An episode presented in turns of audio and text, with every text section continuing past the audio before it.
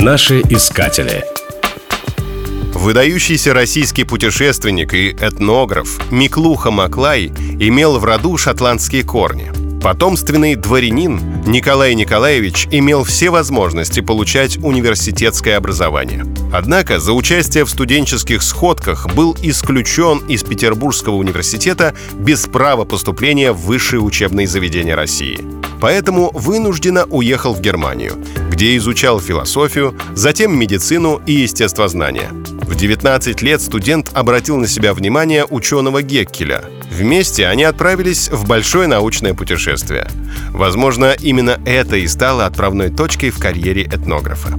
Заинтересованный в изучении диких племен путешественник выбрал для своих исследований Новую Гвинею, где и высадился в 1871 году. Шесть лет продолжалась его работа на островах, по результатам которой он написал ряд статей и книг о своих открытиях. Территорию побережья острова протяженностью около 200 километров он назвал «берегом Маклая». В Россию ученый вернулся с твердым намерением добиться приема у царя. Александру Третьему он предложил основать русское поселение на берегу Маклая, всерьез строя планы по его развитию. Однако эта политическая авантюра была отклонена. Впоследствии территория стала германской колонией. Миклуха Маклай за свою жизнь совершил целый ряд географических открытий, исследовал и описал неизвестные ранее растения.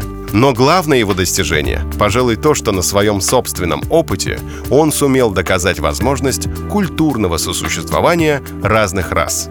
День рождения Миклуха Маклая неофициально отмечается как профессиональный праздник этнографов. Наши искатели.